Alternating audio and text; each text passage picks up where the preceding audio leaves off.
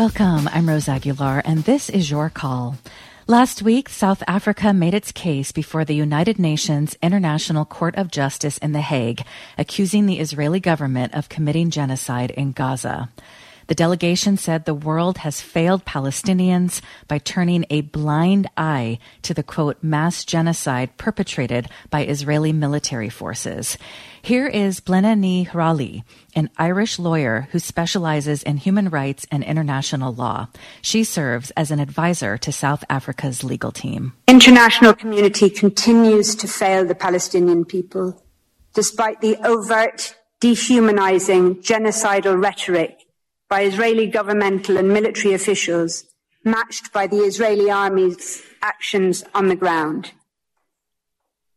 Despite the horror of the genocide against the Palestinian people being live streamed from Gaza to our mobile phones, computers, and television screens, the first genocide in history where its victims are broadcasting their own destruction in real time in the desperate, so far vain hope that the world might do something.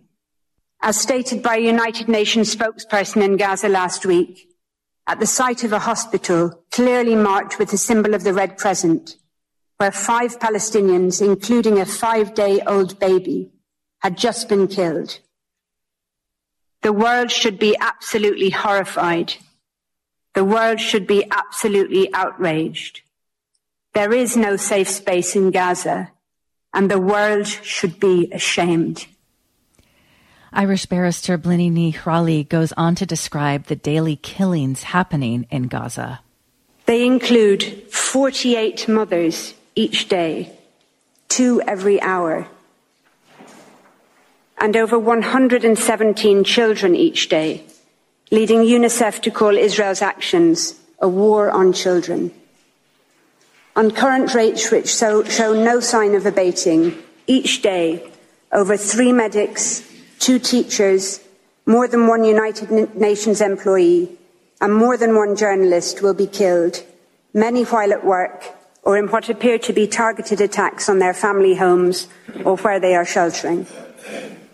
The risk of famine will increase each day. Each day, an average of 629 people will be wounded some multiple times over, as they move from place to place, desperately seeking sanctuary.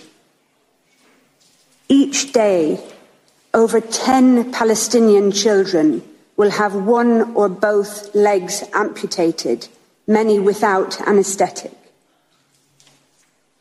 Each day, on current rates, an average of 3,900 Palestinian homes will be damaged or destroyed. More mass graves will be dug more cemeteries will be bulldozed and bombed and corpses violently exhumed, denying even the dead any dignity or peace. Each day, ambulances, hospitals, and medics will continue to be attacked and killed. The first responders who have spent three months without international assistance, trying to dig families out of the rubble with their bare hands, will continue to be targeted. On current figures, one will be killed almost every second day, sometimes in attacks launched against those attending the scene to rescue the wounded. Each day, yet more desperate people will be forced to relocate from where they are sheltering or will be bombed in places where they have been told to evacuate to. Entire multi generational families will be obliterated. Irish barrister Blinne Hrila then shared a photograph of a whiteboard at a hospital in northern Gaza, one of the many bombed by the Israeli military. Dr. Mahmoud Abu Nujaila wrote on that board, Whoever stands until the end will tell the story. We did what we could. Remember us. That doctor was then killed by an airstrike on November 21st. About 100,000 Palestinians have been killed, reported missing or wounded in the Gaza Strip, according to Euromed Human Rights Monitor. Last week, we discussed the Save the Children report that found more than 1,000 children have lost one or both of their legs in Gaza since the assault began in October. Global health expert Professor Devi Sridhar warns that one quarter of Palestinians' population could be dead within one year due to outbreaks of disease without immediate intervention. After South Africa presented its case, Lior Haiat, a spokesman for the Israeli Ministry of Foreign Affairs, issued a statement saying, quote, South Africa, which is functioning as the legal arm of the Hamas terrorist organization, utterly distorted the reality in Gaza following the October 7th massacre, end quote. When it presented its case, Israel said South Africa is diluting the meaning of genocide. Here is Israeli legal advisor Tal Becker. The applicant has now sought to invoke this term in the context of Israel's conduct in a war it did not start and did not want. A war in which Israel is defending itself against Hamas, Palestinian Islamic Jihad, and other terrorist organizations whose brutality knows no bounds. The applicant has regrettably put before the court a profoundly distorted factual and legal picture. The entirety of its case hinges on a deliberately curated, decontextualized, and manipulative description of the reality of current hostilities. South Africa purports to come to this court in the lofty position of a guardian of the interest of humanity.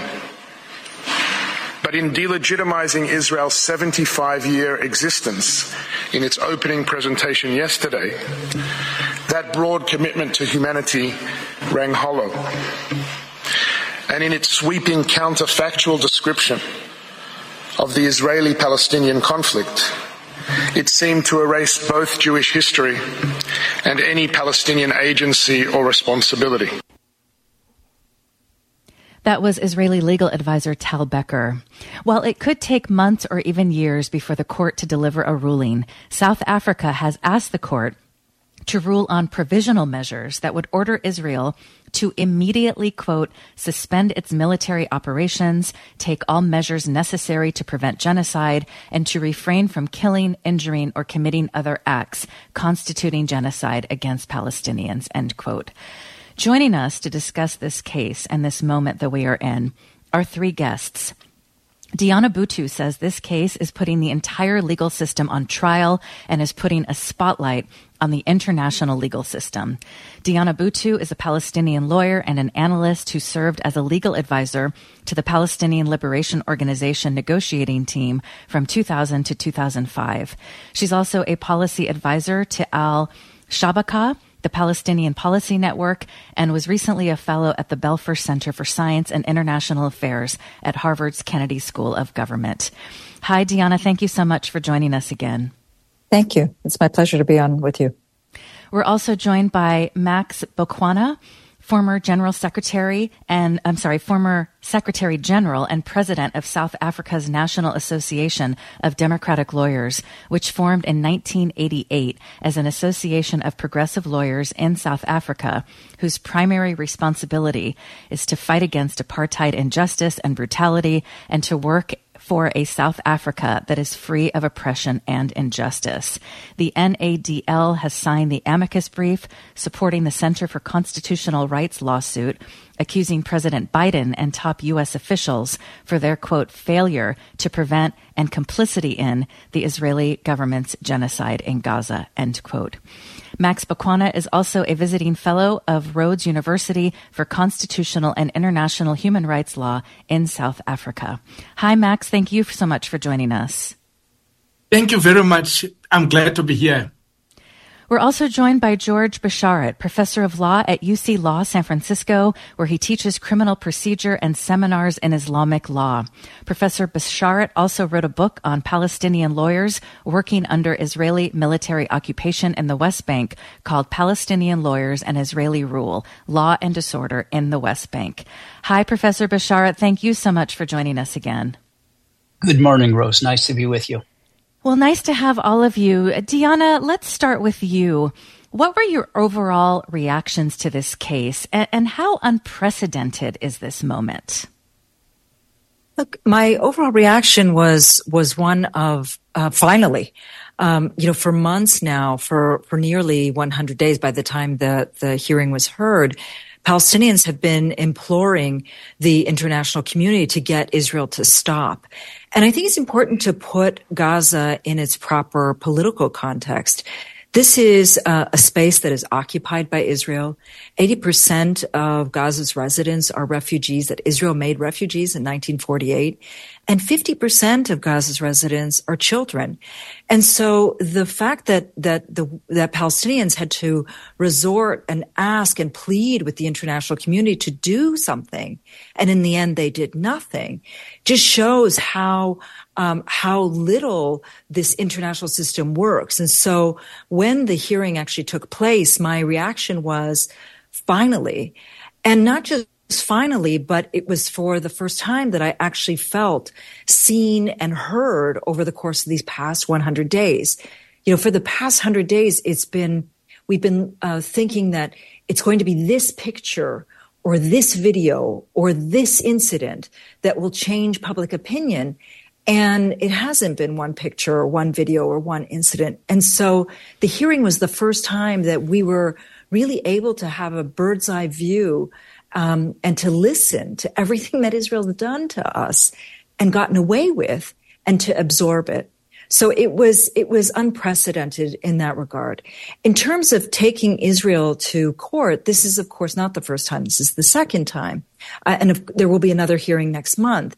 But the thing that's very important about this is that this isn't the situation of Palestine taking Israel. It's the fact that South Africa, uh, a country that went through apartheid that has st- stood firmly in solidarity with Palestinians, and Palestinians have stood firmly in solidarity with anti-apartheid activists that took this on, and that made it truly historic.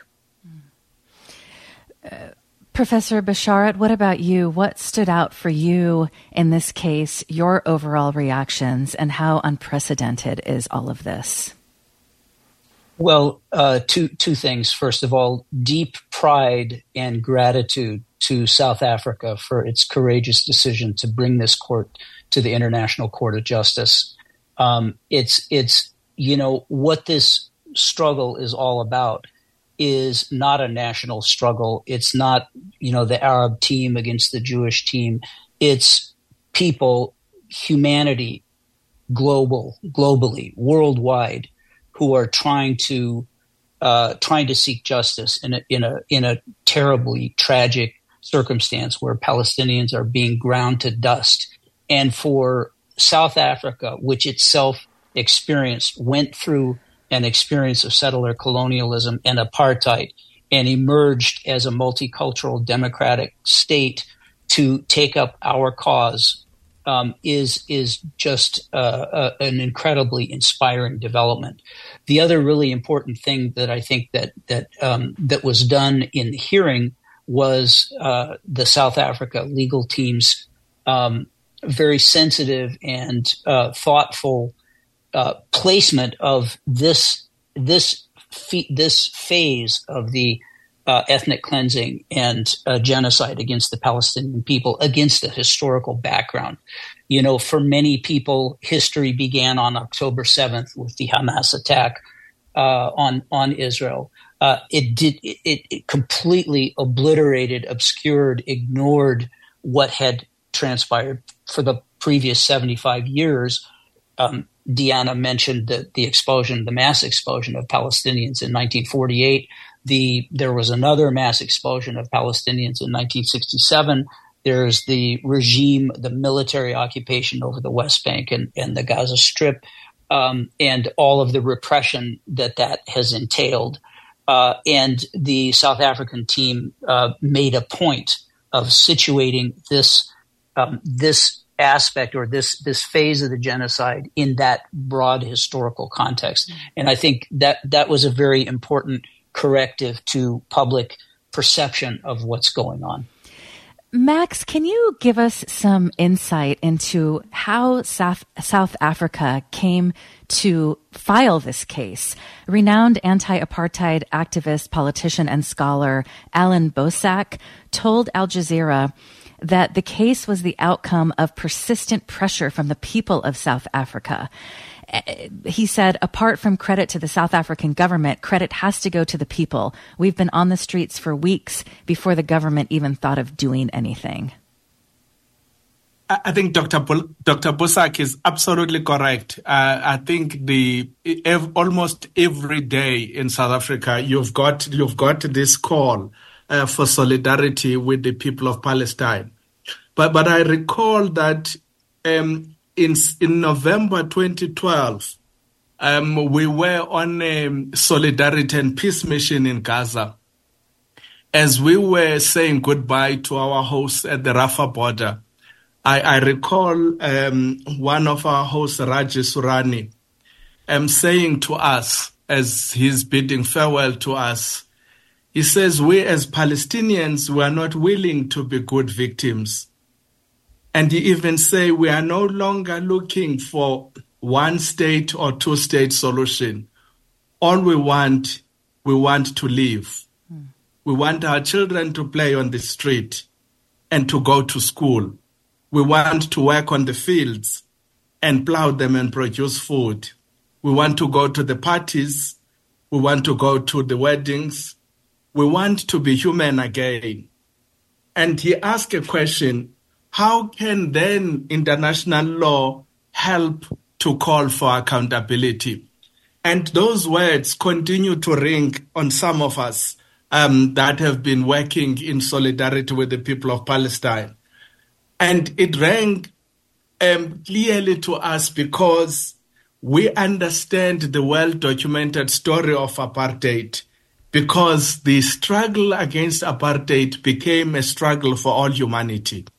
And I think it's correct to say then what we are dealing with in Palestine, it's a, it's a struggle for all humanity. And the reason South Africa brought this case is really not because we have um, characterized Israel as the enemy or the Jewish people as an enemy, but we as Africa are a host um, to 70% of the world conflict.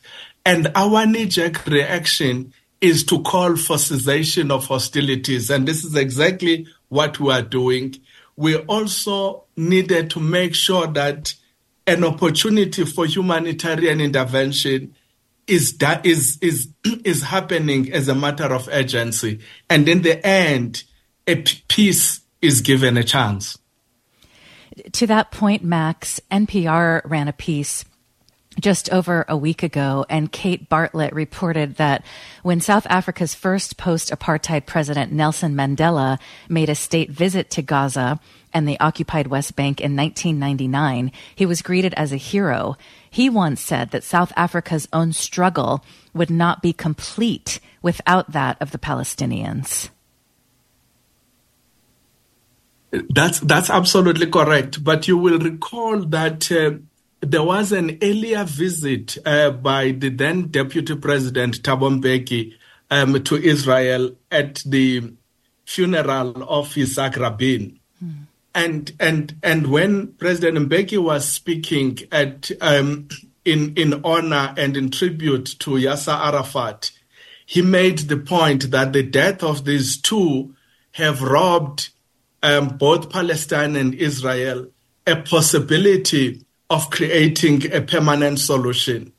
And, and, and President Mandela later on made that point that our own struggle as South Africans will remain incomplete as long as the Palestinians are not free.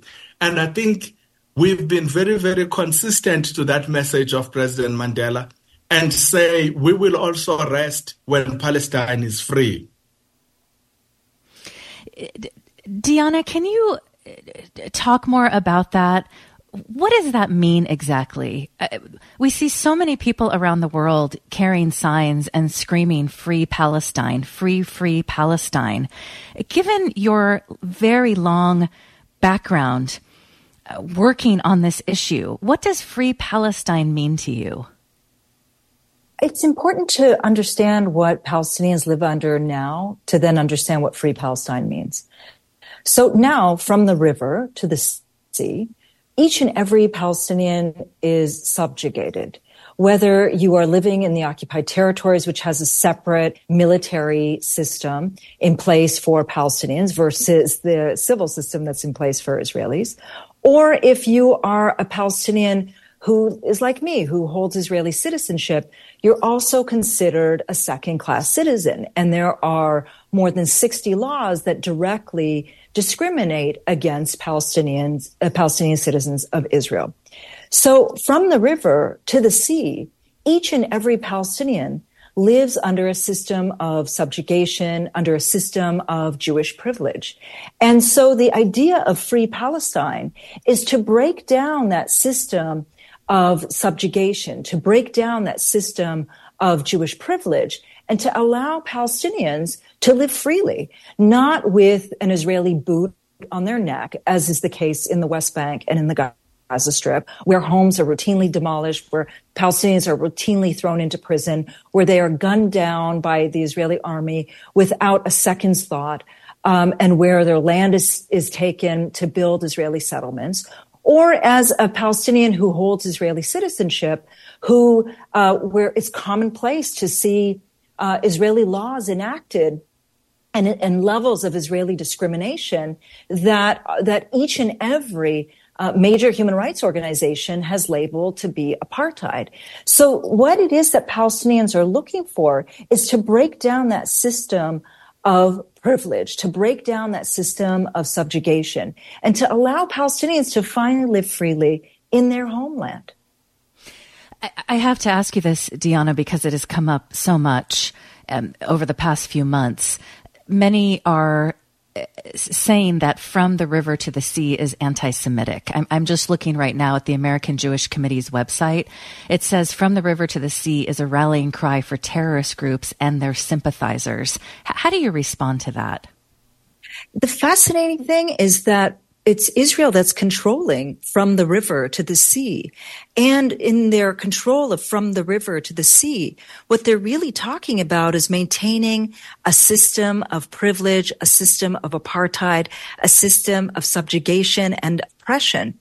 And, and so if the idea that somehow calling for freedom, for equality for all people is problematic, I think that they really need to reassess what their definition of anti-Semitic truly is. The problem here, of course, is that they have meshed any criticism of Israel and labeled it anti-Semitic, which, of course, does a huge disservice uh, to to the idea of anti-Semitism and is of course factually wrong. And so if people really want to understand what from the river to the sea means, they should again be understanding what it means to live as a Palestinian and what it means to live as an Israeli. As an Israeli, from the river to the sea means that you want to fully erase Palestine and Palestinians' presence. From the river to the sea for Palestinians means that you simply want to live as equals. You want equality. There's a huge difference there. Before we go to break, Professor Bisharat, what would you add? And then also, what does free Palestine mean to you? Well, uh, very importantly, free Palestine also means uh, allowing for the Palestinian right of return. There are 5 million Palestinians who are external refugees and in addition to the regimes of oppression that Israel maintains over its own Palestinian citizens, and then also of the Palestinians uh, in the occupied territories, uh, you know, uh, Israel main, built, it achieved its Jewish mi- majority in 1948 by expelling 750,000 Palestinians and uh, and ever since denying their right to return to their homes.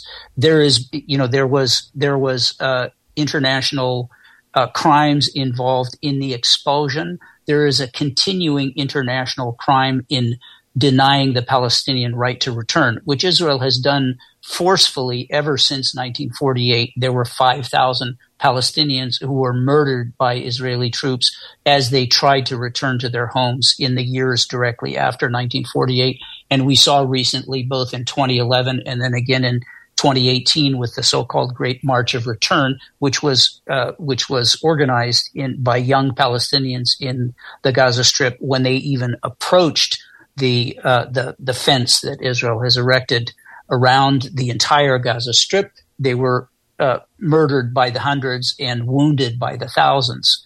Um, you know, with by by Israeli snipers. So you know, uh, part of freeing Palestine from the river to the sea is also making room for Palestinians who have been uh, unjustly and illegally excluded from their homeland for 75 years to return and to live there as as equal citizens.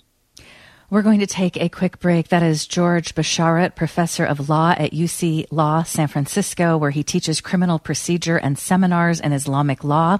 He's the author of Palestinian Lawyers and Israeli Rule, Law and Disorder in the West Bank. Diana Buttu is a Palestinian lawyer who holds Israeli citizenship. She served as legal advisor to the Palestinian Liberation Organization negotiating team from 2000 to 2005. Max Boqwana is former Secretary General and President of South Africa's National Association of Democratic Lawyers. They signed an amicus brief supporting the Center for Constitutional Rights lawsuit, accusing President Biden and top U.S. officials for their failure to prevent and complicity in the Israeli government's genocide in Gaza. And that, I should say, is in quotes. This is your call. We'll be back after this.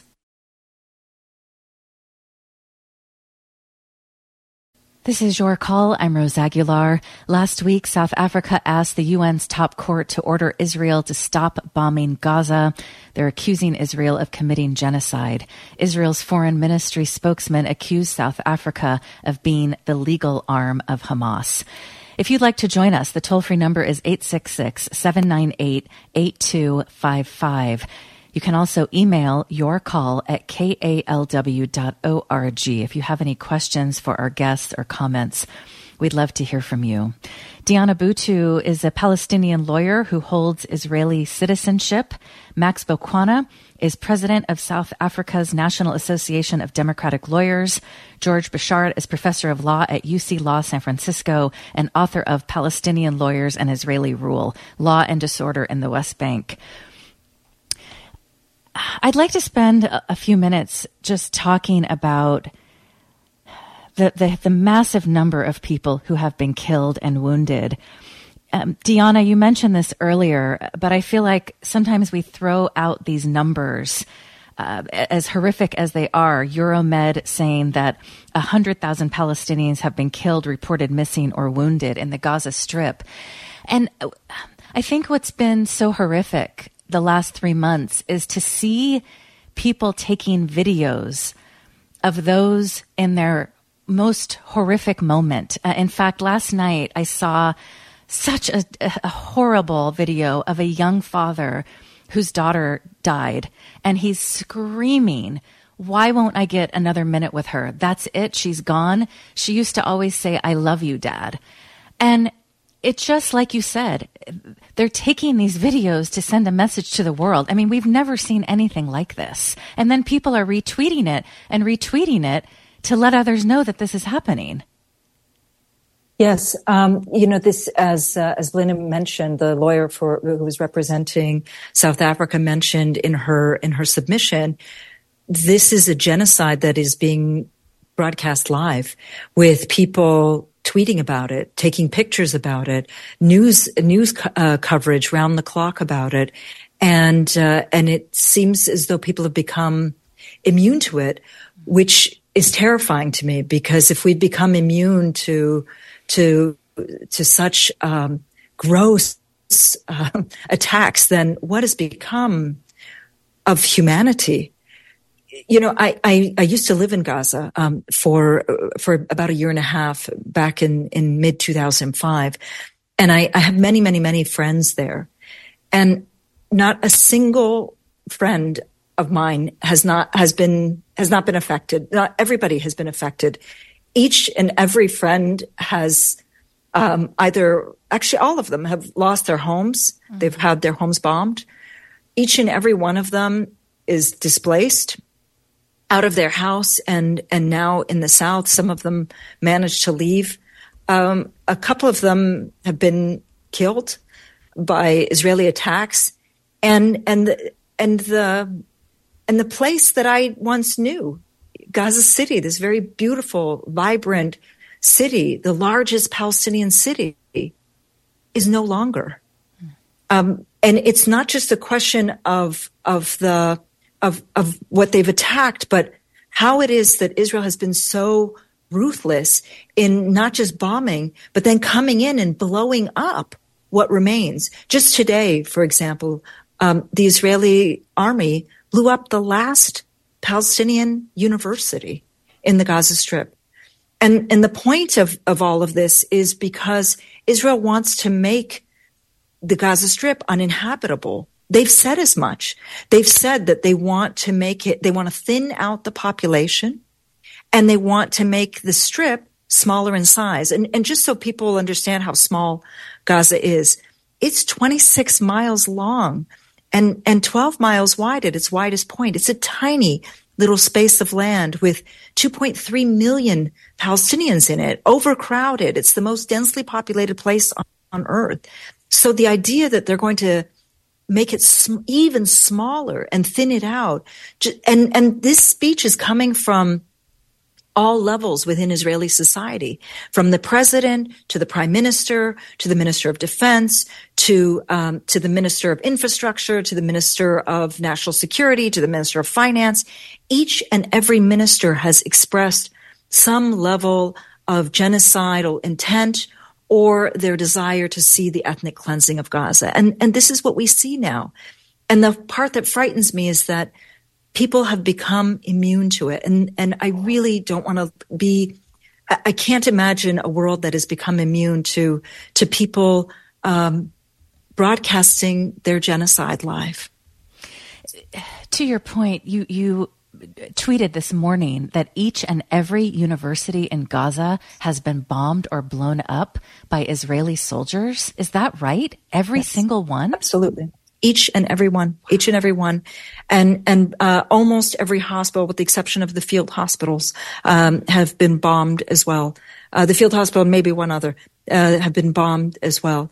So you're really talking about the the destruction of of life, of infrastructure, and and you know I want people to think about what what Gaza City's what Gaza Strip is going to look like in the aftermath of all this. Let's say that Israel stops right now in this hour as we're speaking where are people going to go to get medical treatment? They're going to have to leave the Gaza Strip. Where are people going to go if they want to get educated? They're going to have to leave. Where are people going to go if they want to live in a house? They're going to have to leave. And that's the entire, that's the intent. That's the point is that Israel is bombing the place as, as George put it to dust, uh, because they want to make Gaza uninhabitable so that people eventually leave. And they've said as much. You know, Deanna, you're reminding me of a, a, guest, and I'm so sorry I forgot his name. So he lived in Gaza and was able to go to school in Chicago, but he said he had to make a decision. If he went to school in Chicago, he would not be able to return to Gaza. And, and I guess, you yes. know, you just rarely hear these voices in, in U.S. media if these people, and as you say, they're not going to have a choice to get medical care, housing, if they leave, are they going to be able to return? Because we talked about that January 3rd Times of Israel story. The headline, Israel is in talks with the Congo and other countries on a Gaza quote voluntary migration plan this is exactly the point. And, and, you know, it's important uh, to bear in mind that this was the talk within the first week of the Israeli attack on, on Gaza. Um, the former foreign minister came out on a broadcast on Al Jazeera and said that that they they intend to send Palestinians to the um, to the Sinai Peninsula in Egypt, and that the Arab world can pay for tent cities there. It was then turned into an op-ed that appeared in the in the uh, Wall Street Journal where a minister from a right wing minister alongside a supposed centrist inside the Israeli uh, parliament both wrote an op ed saying that the humanitarian thing to do is to send Palestinians uh, from Gaza around the world. That each country should can take about ten thousand. And again, we saw this being discussed as you as you put it in January third. This is precisely the intent, and we have to take Israel at its word when they say that they want to thin out the population and make it, the Gaza Strip smaller in size. We must believe them when they say that they want to send people out um, so that they can go live in in countries around the world. We must believe them when they say they want to build. They want the Arab states to build tent cities in the Sinai. We must believe them because uh, because this Israel has had a history of doing this. this. Is this is what they did in 1948, and as George said. Palestinians haven't been able to return since 1948, even though there are UN resolutions mandating their return. Max, are there any laws that would protect Palestinians who have no choice but to leave to get necessary health care, for example? Are there any laws that would protect their right to return to Gaza? There shouldn't be, but uh, like my colleagues are saying, um, Israel is a settler colonial state and it's not behaving in any way different from other settler colonial states, whether you're talking about the United States of America or you talk about South Africa. The intention of a settler colonial state, first and foremost, is to displace um, the the indigenous people from their own land, and that's really what needs to be stopped. Because the second thing is when you force them um, to the peripheries. And, and this is one of the things we have experienced. You force them to the peripheries, then you redefine them. They are no longer human. They are terrorists. They are human animals. Um, you strip them of their culture, their language, and, and their very humanity. And, and then thirdly, it's it, it can actually be a total genocide, whether you're talking about the Red Indians that are no longer existing, whether you're talking about the Khoi and San people in South Africa that were totally annihilated. And I think it's important that we understand that you are dealing with the behavior of a settler colonial state. And that's why then international law, it's important because at the end of the day, we need to have a situation where clearly there has to be a release of all the Palestinian political prisoners. As George has said, the return of all of the Palestinian people that wish to return. And there must be a clear right of self determination. And at the end of the day, there has to be some form of accountability.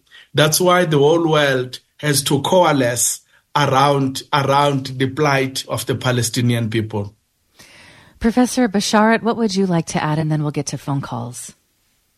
Well, a couple of things. Um, first of all, I'd like to reassure my my dear friend Diana that this this genocide is not being forgotten nor overlooked.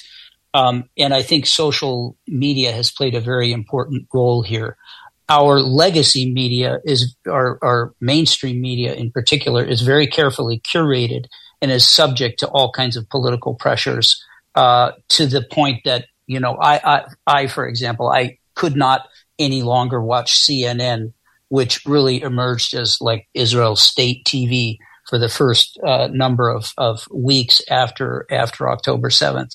Um, but social media is less uh, less uh, subject to that kind of control, and so people have had immediate access to what is actually happening on the ground.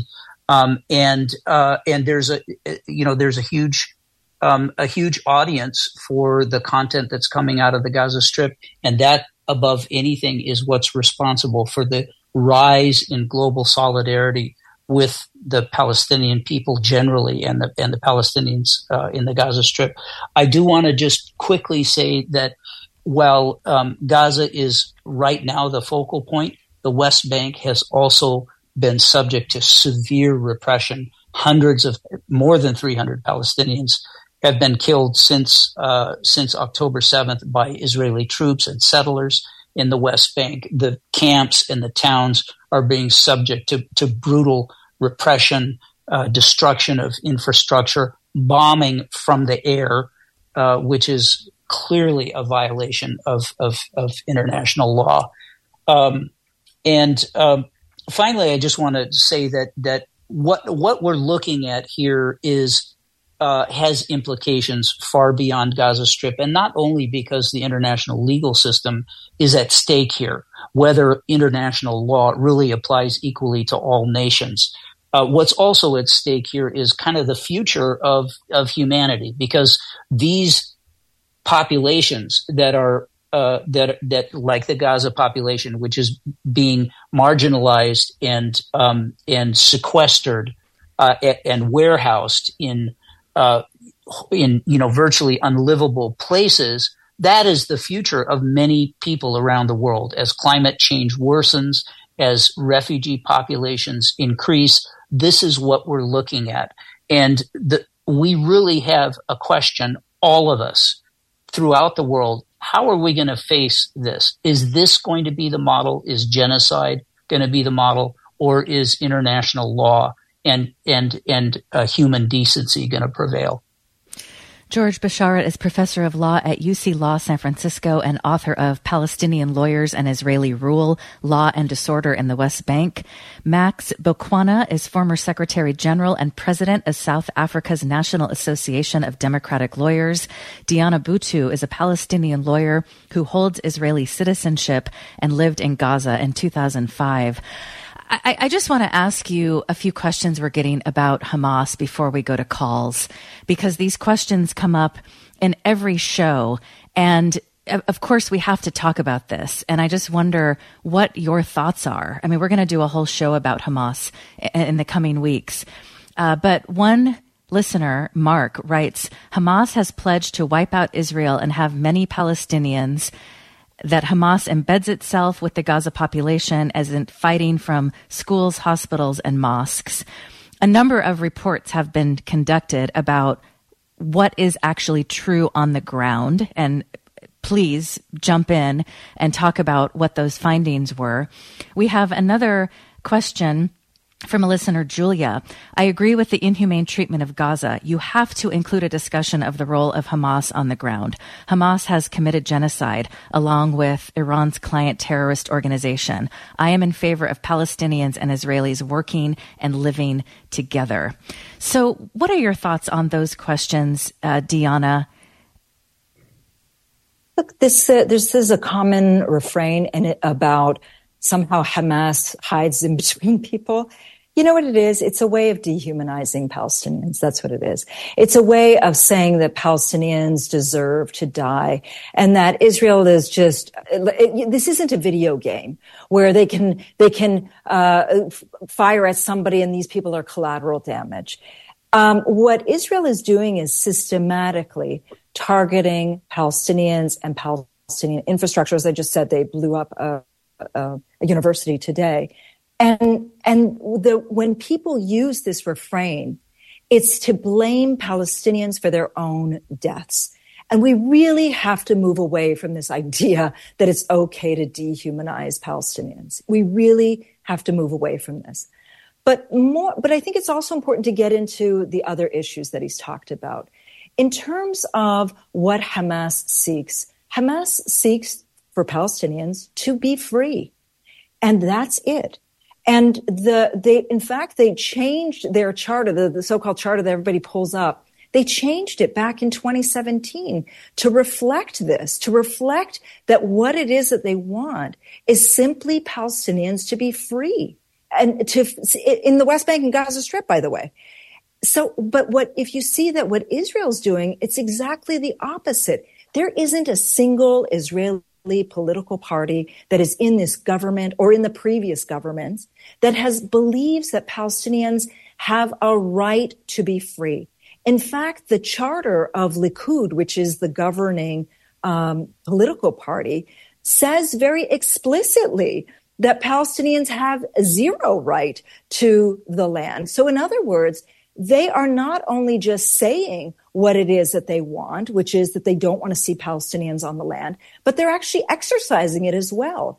This is why Israel continues to build and expand settlements. This is why they continue to gun down Palestinians. This is why they continue to steal Palestinian land because they don't believe that uh, Palestinians have a right to be here and they seek and have practiced the entire elimination of Palestine and Palestinians. This is exactly what what uh, what Israel wants. So it's very important for us not to fall into this idea that uh, that it's okay to dehumanize Palestinians and uh, and and to somehow view what Israel is doing as is some type of a video game with Palestinians being, uh, especially children, being so, some type of collateral damage. It's dehumanizing.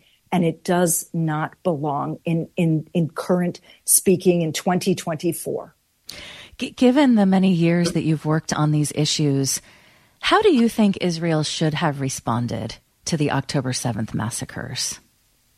I think that they should have understood that um, this was the result of a very brutal siege that had been placed on the Gaza Strip um, for many, many, many years.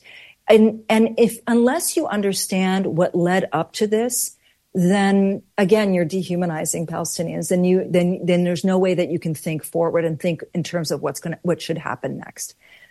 This was the result of, of 56 years of the denial of freedom Palestinians in the West Bank and in the Gaza Strip, but in particular on the Gaza Strip of a very brutal siege and blockade that Israel has placed on the on the Gaza Strip, where no imports can come in without uh, Israel searching them. Exports are not allowed to leave without uh, Israel searching them. People are not allowed to exit without uh, Israeli permission. That permission is not easy to come by. And people are not allowed to go in, again, without Israeli permission. I can tell you about my own experience. I lived in Gaza from 2005 to 2006. And, and by the way, this was the, the period just before Israel imposed its brutal blockade on Gaza. And I can tell you, as, as somebody living there, how difficult it was just to be able to get basic food stuff in Gaza. Things like flour was was uh, measured, um, dairy was measured. You name it was all strictly controlled. In the aftermath, from 2007 on, when Israel imposed its blockade, it got to the point where Israel was measuring, counting the calories that Palestinians needed, with the idea being that we, they just needed to have their head just slightly above water in order to be able to survive. One, one uh, advisor to an Israeli prime minister um, said that they were putting Palestinians on a diet. And so the correct response for Israel would have been to recognize that you cannot live in a world where you're imposing a siege, a blockade, and military occupation and not have a response. And instead, they should have got, taken steps to finally end their brutal military occupation. What they're doing now is not making Israel any safer. It's not making anybody any safer. And deep down inside, the Israelis know this and the Israeli government for certain knows this. But yet they persist because Netanyahu knows, the prime minister knows that the minute that this war is ended, his political career is over and he will likely end up in prison for corruption charges that predate October the 7th. Mm. Well, and I, I also just want to mention, and we're almost out of time. I mean, to think of the 132 remaining hostages and families are protesting on a regular basis, demanding that the Israeli government do more to ensure that the hostages are released safely. Um, we're, almost out of time, Diana, and, our other guests. I'm sorry we don't have more time to get to you. But Diana, how long can this last? And we have just a few minutes left. It's a, that's a very good question. It, from the first day, there was an offer that was put on the table by Hamas to release all of the Israelis um, in exchange for that for Israel not bombing. Israel instead chose to bomb, and it took until uh, 52 days or 50. I don't even remember the days any longer before they finally reached the same conclusion, and that was when, after 50 some odd days of bombing, that Israel paused, and then um, the elderly and children were released look, I think that they must understand, and the Israelis are beginning to understand this, that, that there's no way that you can pe- leave people in this condition with no water, no fuel, no electricity, no uh, food, and, and no medicines. Um, and have people survive. And unfortunately, if they were really truly interested in returning these Israelis, they would have they would have done so from the from the beginning, not try to bomb Israel to uh, bomb Gaza down to smithereens. Uh, just quickly, uh, Professor Bisharat, how long do you think this can last, given what we're seeing, the damage and destruction that's already been done?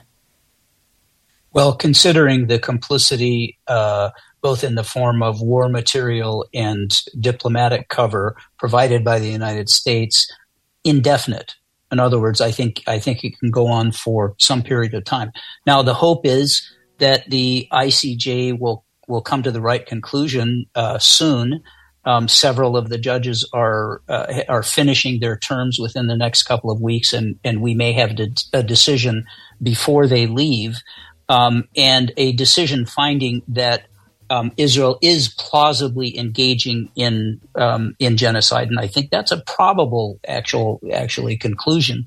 Um, then, uh, uh, you know, although not enforceable without the United Nations Security Council, um, you know, a decision like that can start to change the dynamic and may result in a in a wind down of the war. But I'm I'm predicting that we are at least multiple weeks, if not months, away from from the end of this. Mm. Uh, Max, your final thoughts? We have, I'm sorry, we have about thirty seconds.